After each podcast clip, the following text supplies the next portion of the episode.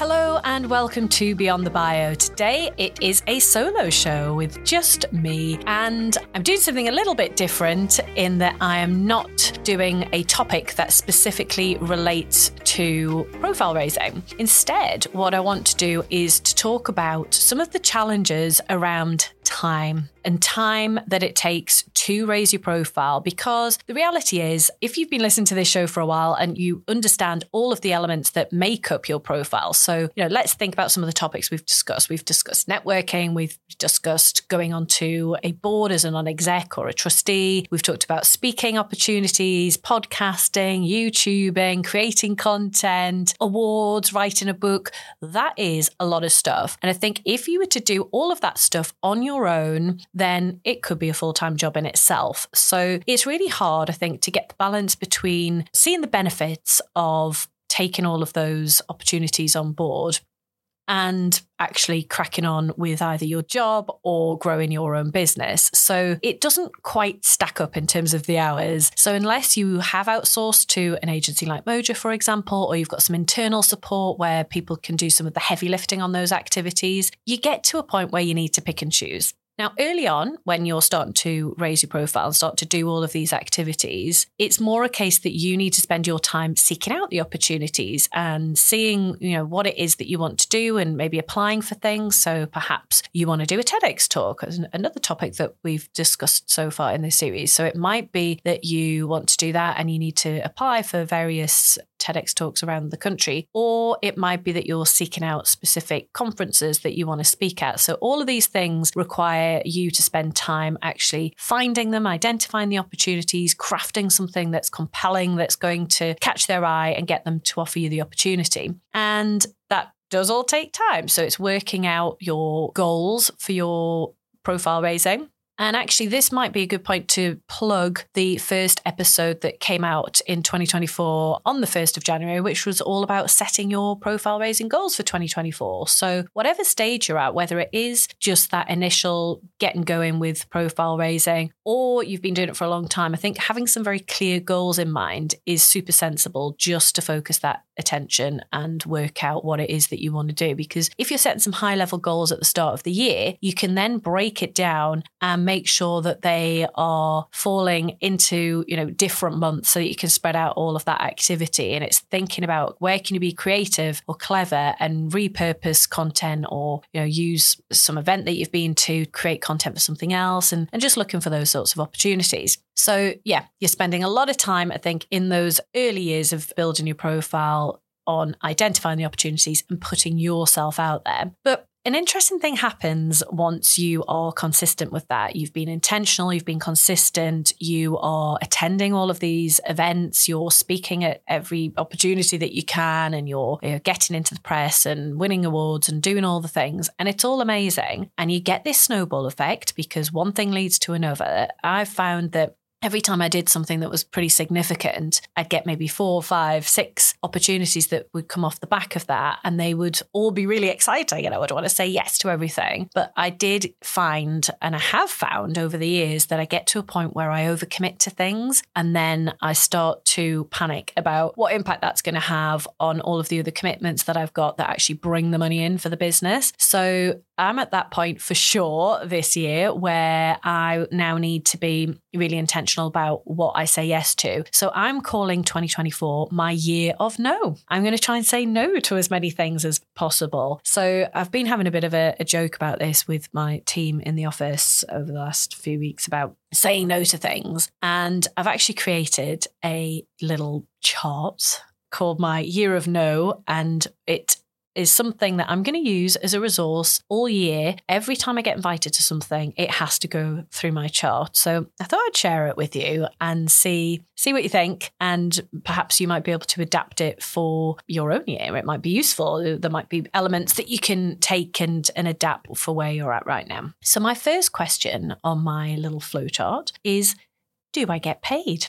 Because profile raising opportunities are quite interesting in that often you will be asked to perhaps speak at an event and there might be a lot of prep involved in that. There might be a lot of travel time. You might need to stay over at a hotel. So there's all sorts of things that you would need to, to consider before you say yes to a speaking opportunity if it's an unpaid one, as an example. So, do I get paid is my first question. If the answer to that is yes, then my next question is is it a fair price for the time and the effort involved?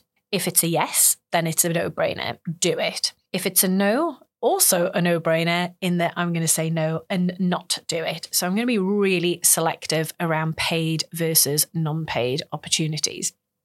Going back up to the top of my flowchart, the do I get paid question, if the answer is no, my next question is Did I already say that I would do it? If it's a yes, then I have to do it. That's a really strong value of mine that if I've committed to something, I need to see it through. So even if I perhaps don't want to do it this year, and there's maybe a couple of speaking engagements in my diary that I don't particularly want to do this year, actually, that maybe don't fit this plan, would come out with a different outcome now. But I've said I'm going to do it. So I want to do it and I want to do a good job. So it's a no brainer. For did I already say I'd do it? If it's a no, then it leads down to my next question, which is Is it very likely to bring leads in to my business Moja?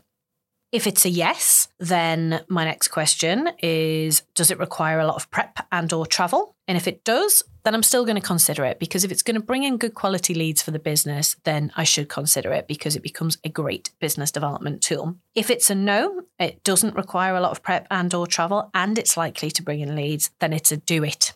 Back up to that question, is it very likely to bring leads in for Moja? If it's a no, then my next question is Is it linked to SmartWorks? So, SmartWorks is the charity that I chair. It's a female unemployment charity that supports unemployed women across the region with interview clothing and coaching. So, if it's linked to that, then there might be some reasons why I would want to do it. So, is it linked to SmartWorks? If it's a no, we're saying no. So it's not bringing in leads, it's not paying anything, and it's not linked to SmartWorks. So that's a no for me now. I've also then got a yes. So, yes, it's linked to SmartWorks. And then my final question is Do I need childcare? If it's a yes, then I'll think about it. If it's a no, then I'll do it because obviously I want to say yes to opportunities that are going to support the charity. So that's my flowchart. It's very simple and it's very basic. It's very crude. If you could see it in front of me now, you'd see my scrappy writing. You'd probably struggle to read the questions, but it's there and it's going to be used. I did actually, I was telling someone about this the other day about my little flowchart and I was thinking, what about the opportunities that are just really exciting, where you get invited to an amazing venue or you just really want to do it? And I haven't quite got to that point yet. I have been invited to some exciting, cool venues this this year for sure, but I've still put them through this flowchart so far, and they've actually come out in that there's a benefit somewhere else, and I haven't had to twist it, I haven't had to change it. It has worked. The flowchart is going to be a really useful tool for me this year. The problem that I have been considering a lot lately is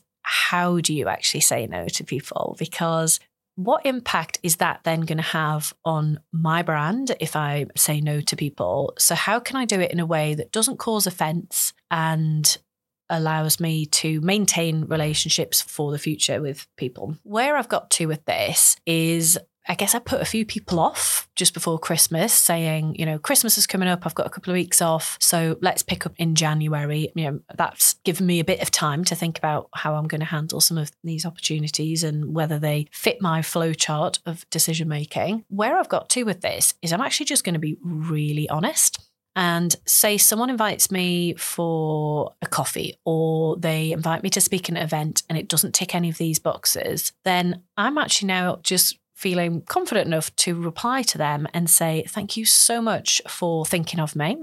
Uh, this year, I am really, really focused on growing my business and I really want to be very present and visible in the office and supporting the team. So, no.